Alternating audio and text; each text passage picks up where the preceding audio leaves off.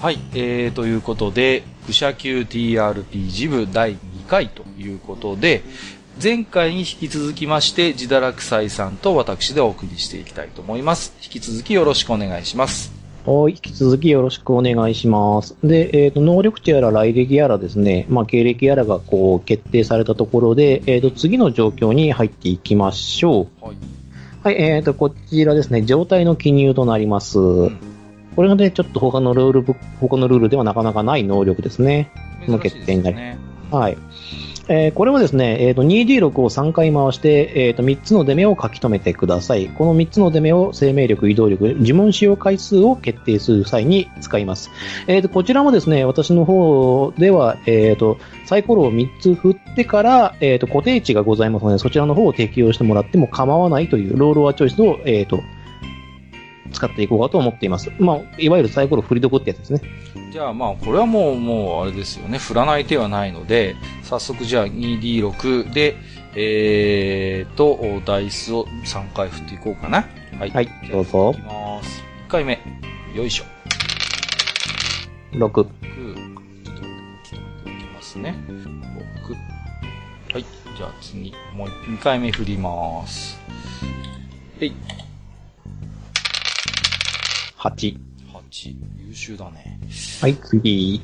はい。最最後ですね。3回目。ああ、来ましたね、ここで揺り戻しが。3はい。3ですね。6、えー8、3ということで。6、8、3ですので、えっ、と、これは固定値使った方がいいですね。そうですね。えー、何も買っていないので、えっ、と、5、7、9ですので、固定値が。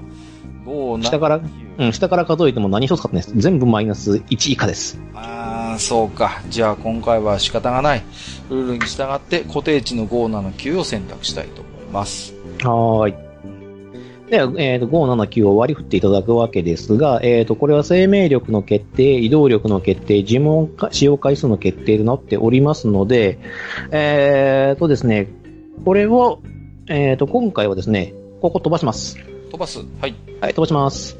えーで、次、えっ、と、経験点獲得しましょはい。経験点ですう。ね。点を獲得し、えっ、と、冒険者レベルを記入します。はい。経験点は、えー、あらかじめ、えー、3000点持っているんですね。はい、3000点持っています。これは現在経験点と累積経験点の両方の欄に、えっ、と、書いておいてください。えっ、と、累積経験点はこれまで得た経験点の総量。現在経験点は今使える経験点の量になります。はい。なるほど。はい。原平さんに3000点。はい。まあ、そんな硬いとこ行かなくてもいいじゃないですか。2倍っすよ、2倍。イモリとか行きましょう、イモリとか。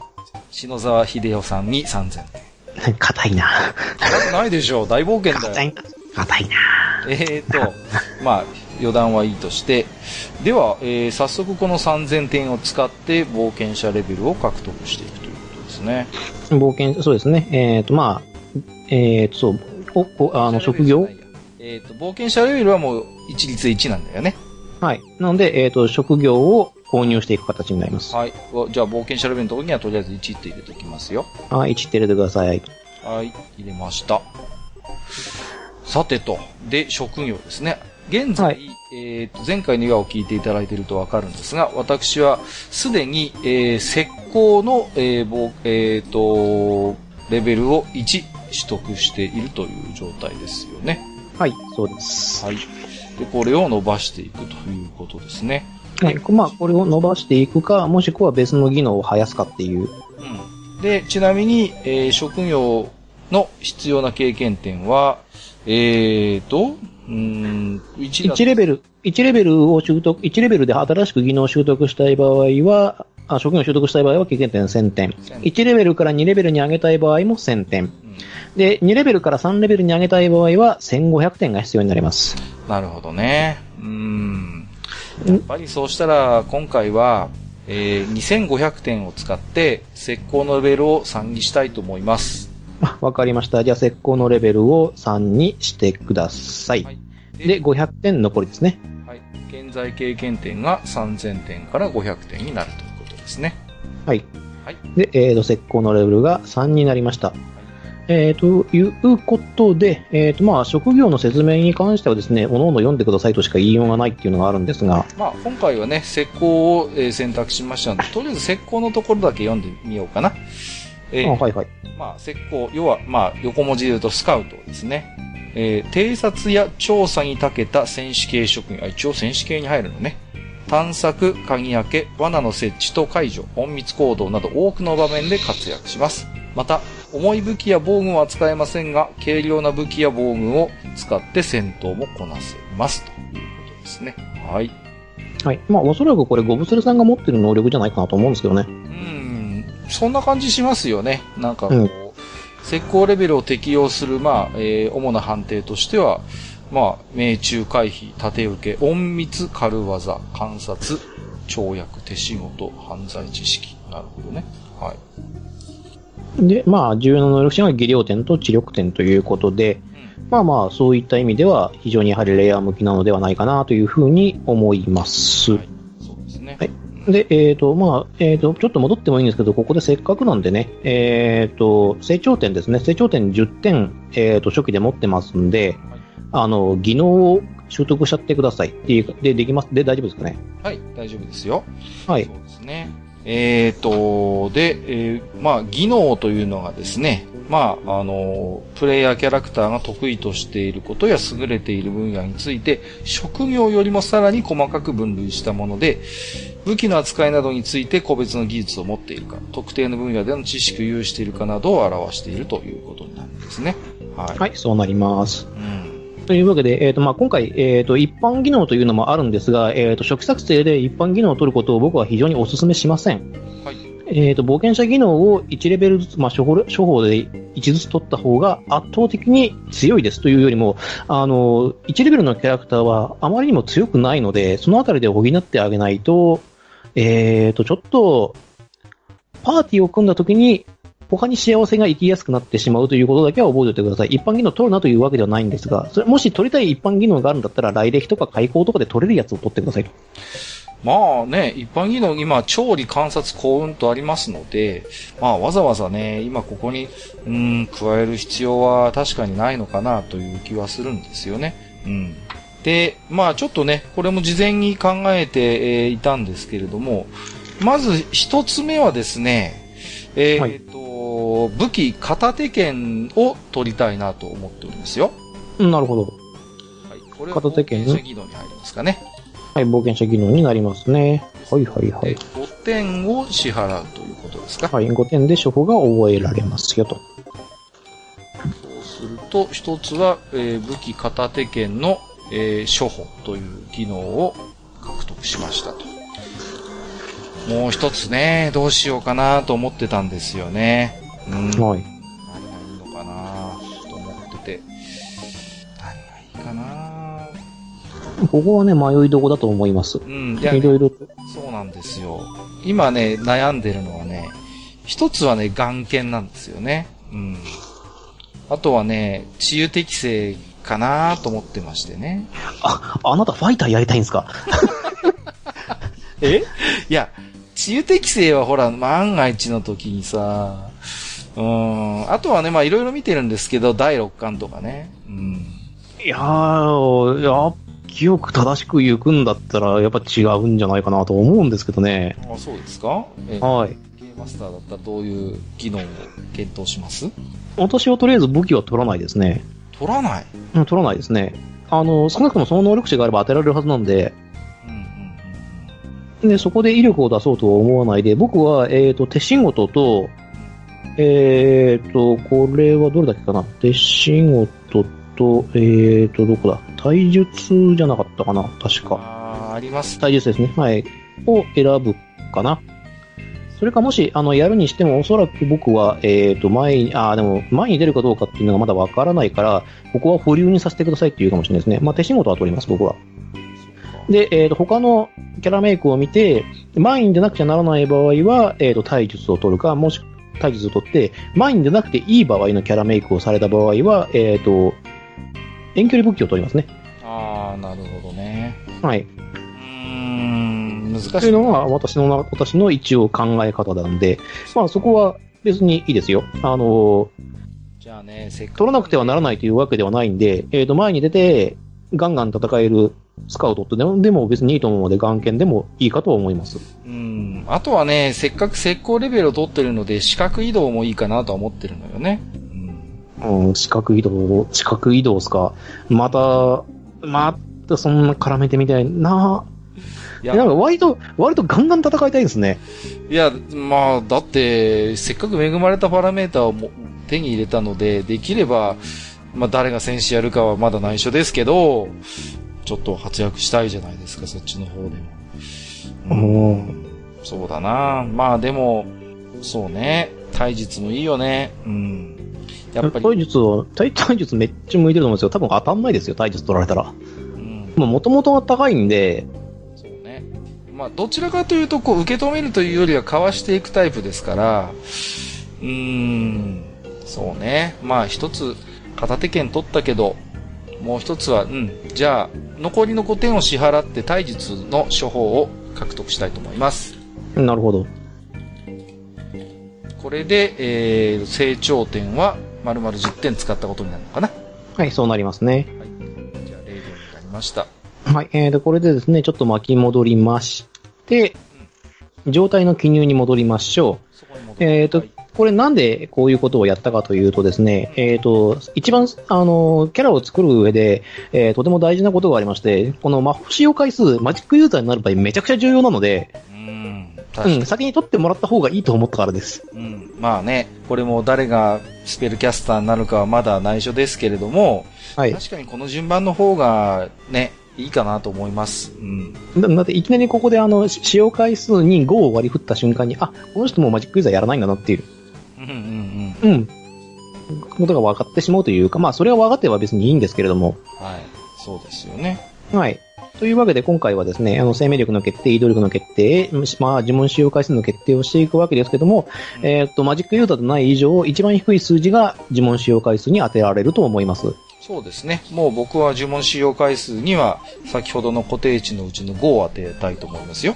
はい、わかりました。じゃあ5を当てまして、えーっと、魔法使用回数は0。えーっと、基本的に、括弧は魔法を使う才能がないというはい。そうですね。はい。うんことになりますいいと思います。はい。はい。では、こちらですね。では、こちらでいきます。で、えーと、のーと、せあとは生命力と移動力の決定ですね。どっちに重きを置くかによります。うーん。これは、あの、どちらでもいいです。うん。そうね。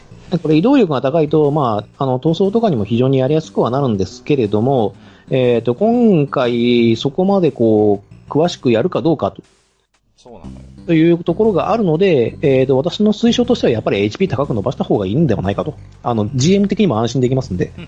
そうですね。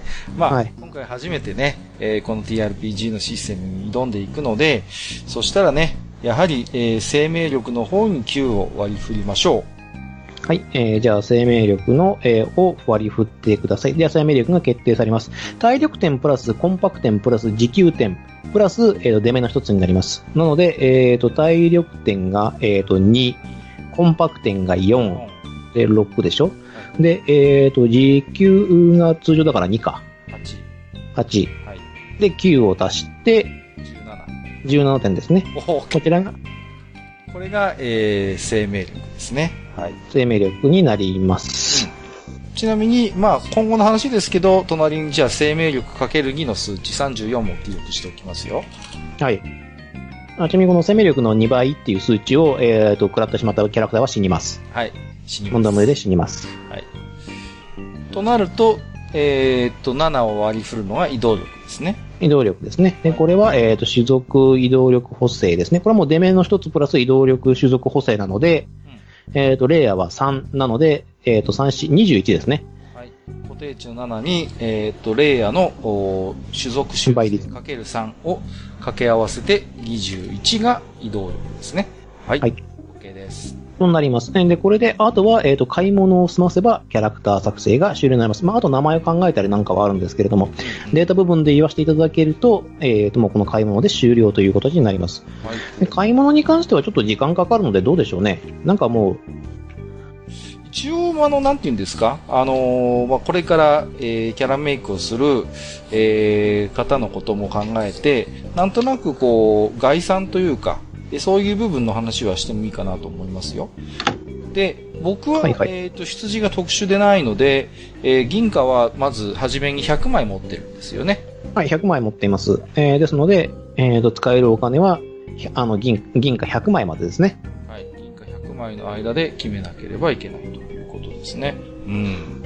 これもね、あのーまあ、ずっとデータブックとにらめっこをしていたんですけれどもね。うんはい。まあ、とりあえずね、まあ、あのー、何ですか？えー、ショートソードとクロスアーマー、バックラーというような基本装備なのかなと思ってましたけれどもね。うん。まあ、そうですね。特に、えっ、と、体術を取った石膏の場合は、回避にマイナスが入るくらいだったらっていうのがあると思いますので、うん、そうなんだ。えっ、とね、そうですね。これはね、考えどころではあるんですよね。あの変ー革を取らないので、で、ショートソードはね、一応ね、投擲の適用も受けるのよね。うん。はい。なんか何かとこう、なんていうのかな、えー、潰しが効く、威力こそ低いものの、潰しが効く武器なので、まあ武器は、まあ技能も考えてショートソードかなと思ってましたけどね。うん。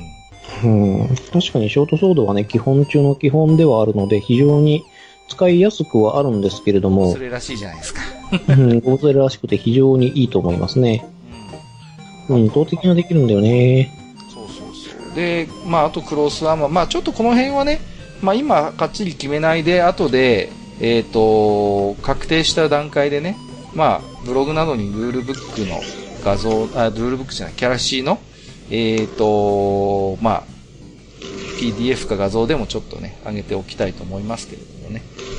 はい。まあ、ここでね、私がね、えっ、と、問題にしたいというのはですね、うーんと、ここだよね。えーとですね、盾を持たないという選択肢、あそこはね、悩みましたね。うん。はい、があってもいいかなと思っています。うん。えーと、これはなんでかっていうとですね、盾受けを使うような場面というのは非常にもう危険な状況下ではあるんですけれども、うんうんあの、焼け石に水感がちょっとあるんですよね。バックラーはね。うん。いや、でもさ、隠密性が一応良いに分類されているし、まあ、持ってて邪魔にはならないのよね。確かにバックラーを使わざるを得ないシチュエーションになることはスカウトにとっては危険ではあるんだけれども、保険として持っててもいいかなっていう気もするのよね。ここは考えどころですけど。そこは考えるところなんで私片手が空いてた方がいいんじゃないかと思うんで、なんでかというと、松明なり、ランタンとかを持てるようになるので、そうね。まあ、GM の言葉は重いからな。え、あの、それは別に、あの、好みのサイズなんですけど、私であれば、あの、もしくはそれを、あの、えっ、と、クロスアーマーじゃなくて、レンジャーコートとかハンターコートの方を選択しちゃおうかなっていうのがあるのでう、んなるほど。そうか。まあ、ね、あの、レンジャーコートの方を、えっ、と、例えばあの、緑茶じゃなくて、あの、普通のコートにしてもいいですかっていうのは別に構わないんで、これレンジャー関係ないから、レンジャー持ってない以上、あんまり意味がないんで、そうですね。はい。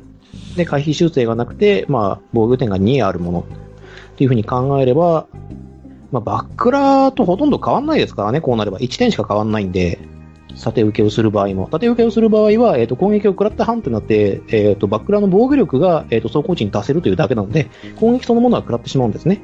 まあ、銀貨25枚ですか、バックラー。バカになんないのよね。25枚ですから、そうするとレンジャーコート35枚ですから、クロスアーマー15枚っていうのと合わせると、こっちの方がお安くいいんじゃないかなという気はしなくもないですね。もしくは、あの、クロスアーマーだけ装備しておくか、あの、パデットアーマーに切り替えておくか。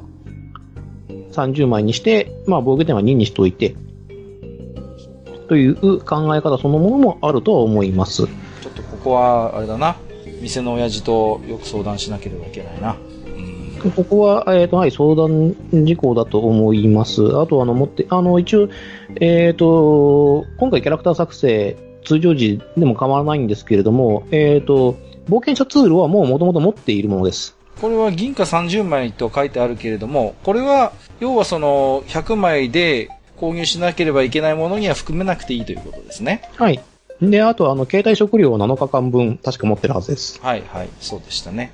はい。それ以外の買い物を済ませてくださいということですね。はい。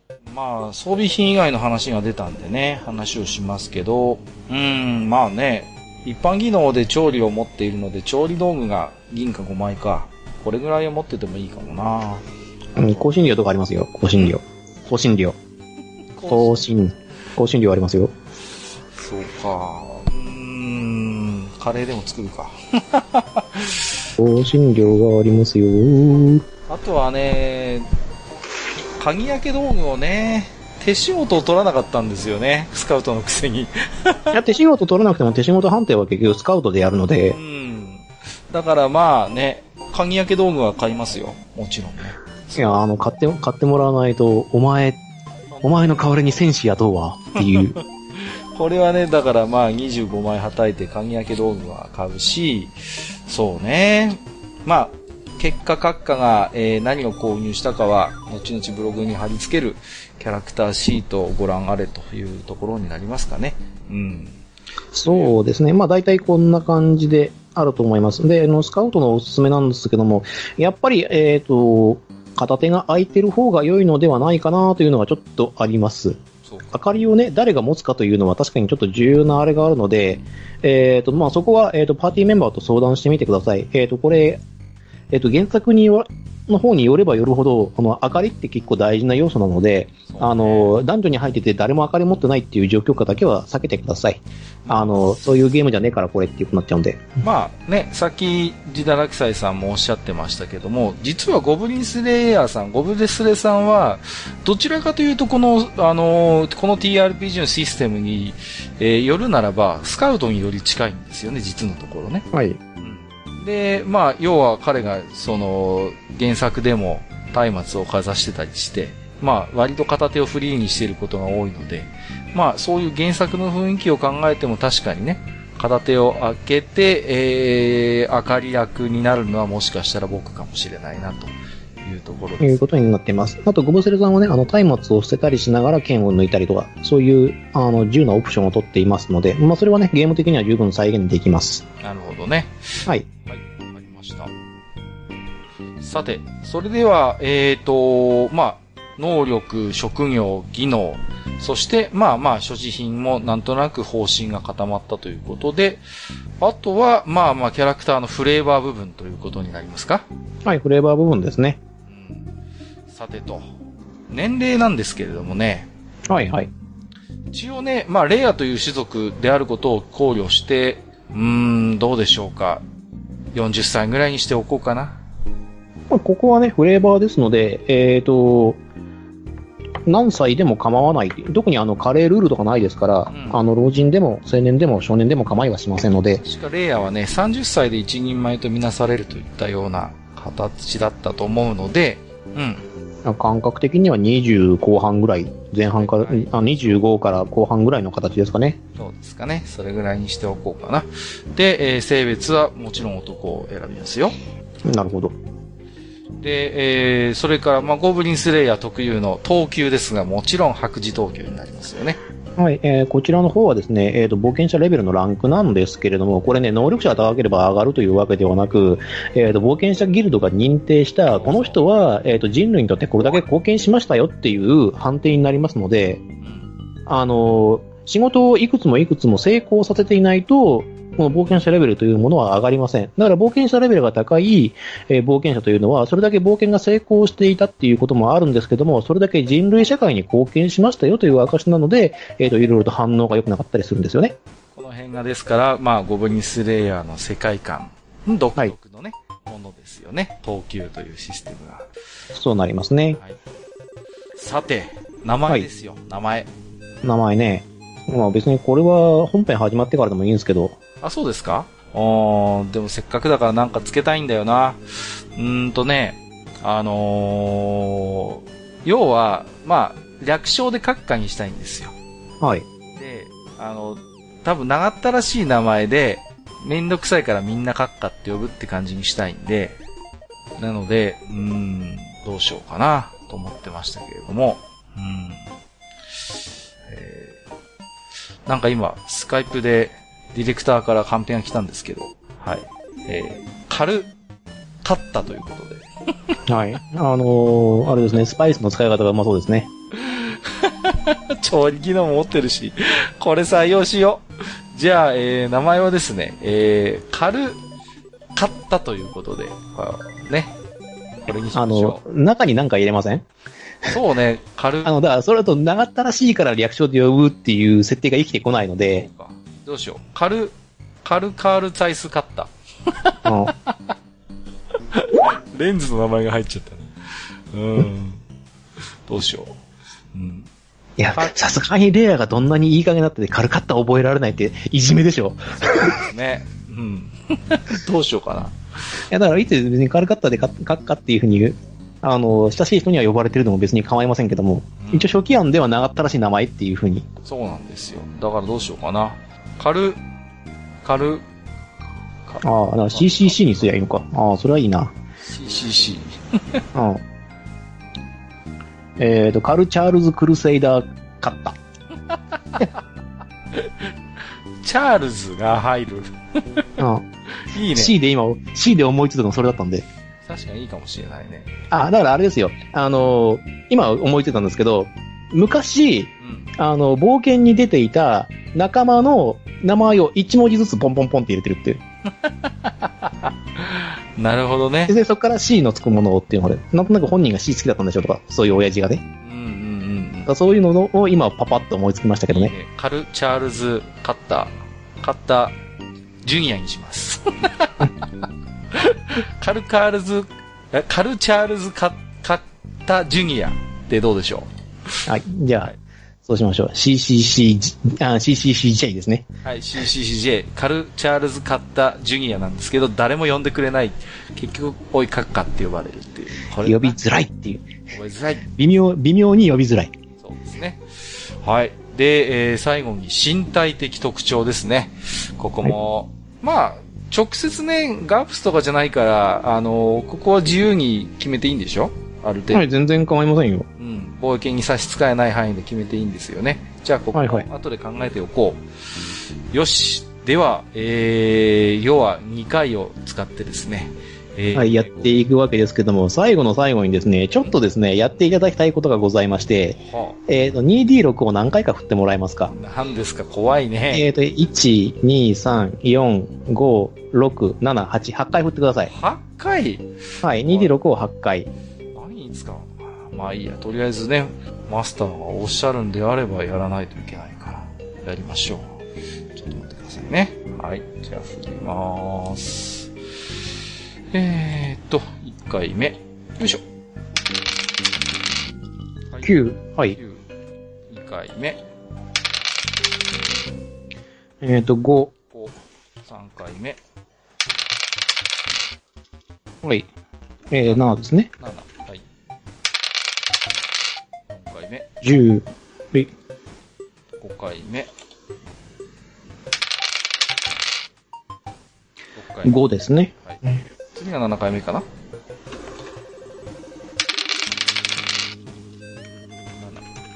?7。7回目が7。はい、7ですね。で、次でいいのかな？最後かな？はい。?8 回目。次の後が5ね。8。うわなんだ、不合って言われたら怖いな。はい。なんだかよくわかんないけど、ゲームマスターに8回 2D6 を振れと言われましたので、2D6 を振って、で、まあ同じ画面を共有しているので、もうお伝えはしてますけれども、はい。ちょっと待って、5、7、ちょっと1、2、3、4、5、6、7、8、8回打ったよね。出ます。はい。多分ね。大丈夫だと思う。え最初が9からだもんね。9、5、7、9、5、7、10。あともう一回ですね。あ、あと1回か。ごめんなさい。うん？ラスト。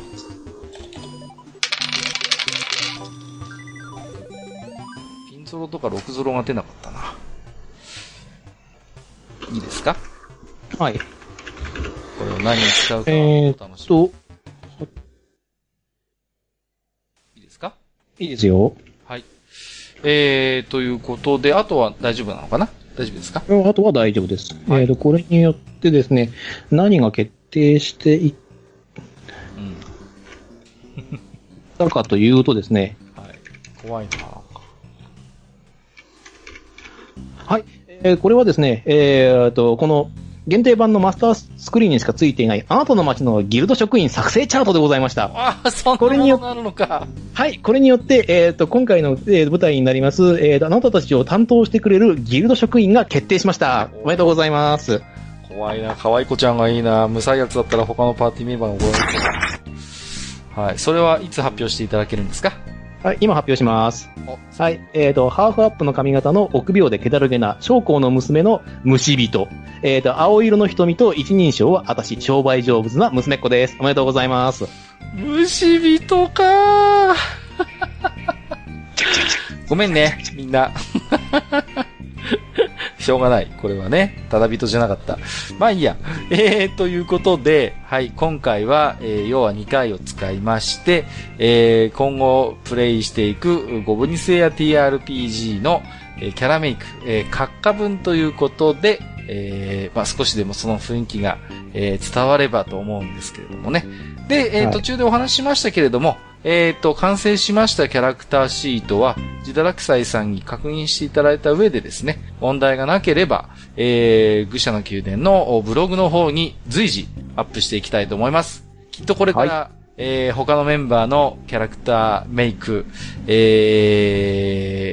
ー、録音も、お随時お届けできるかと思いますので、お楽しみにということで、さあ、ジダラクサイさん、いよいよ、愚者級 TRPG 部が、ね、えー、指導ということになりますけれども、楽しみですね。あのー今見学してる方がいらっしゃるんですけど、そこからね、無言の圧力が来てるんですけど、どうします？えー、まあね、すいません、ちょっと、えー、担当の冒険者ギルドの件についてはもう本当に誠に申し訳ありませんでしたとしか言いようがありませんけれども、まあきっとね、えー、今後もキャラメイク楽しくやってくれると思いますので、はい、ぜひそちらの方もお楽しみということで、はい、えー、ということでね、えー、2回を費やして、えー、コブニスリア TRPG キャラメイクということでね、実際のキャンペーンもそんなに間を空けず進められればいいなと思っております。はい。ということで、今回はジダラクサイさんと私閣下でお送りいたしました。ジダラクサイさん、ありがとうございました。はい、ありがとうございました。この娘演じるの俺なんだよな。